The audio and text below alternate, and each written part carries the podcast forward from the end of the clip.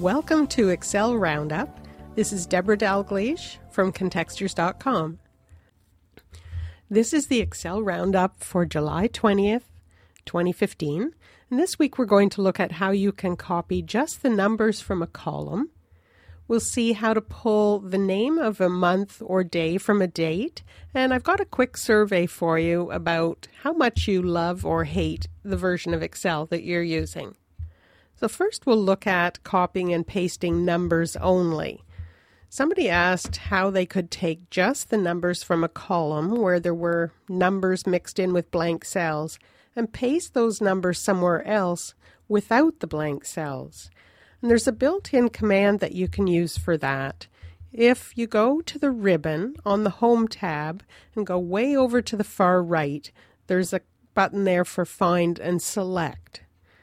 In that, there's a pop up menu, and you can click Constants, and then from whatever you've got selected on the worksheet, it will select just the constants in that range that you have selected.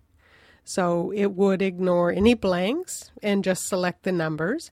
Then you'd be able to copy and paste those somewhere else.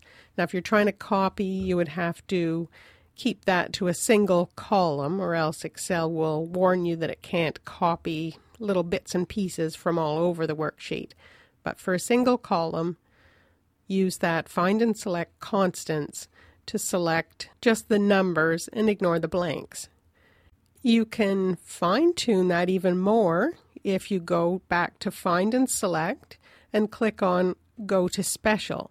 That opens up a window, and in there you can specify what you'd like to select.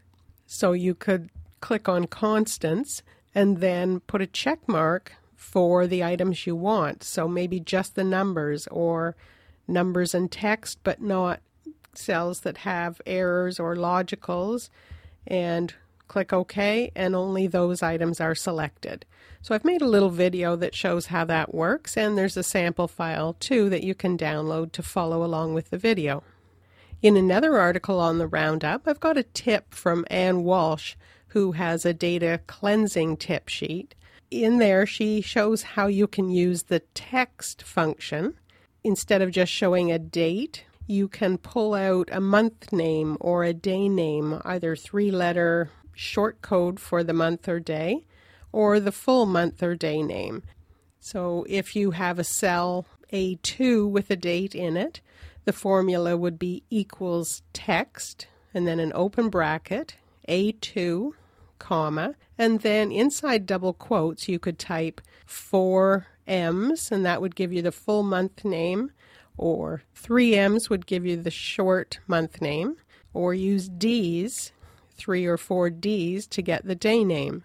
So that's a quick way to pull out the text for a month instead of using the month or day function to get a number.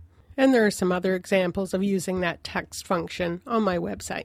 And finally, there's an Excel survey on my website this week. I saw a tweet from someone who had upgraded at their office to Excel 2013 and they tweeted that they hate everything about it. So I wanted to know whether people are using Windows or Mac and which version of Excel, and then just on a scale of 1 to 10, how much you hate or love it. We've had lots of responses so far. If you could take a minute and fill that in, and then in the next roundup, I'll post the results so we can all see what people think about the Excel versions that they're using.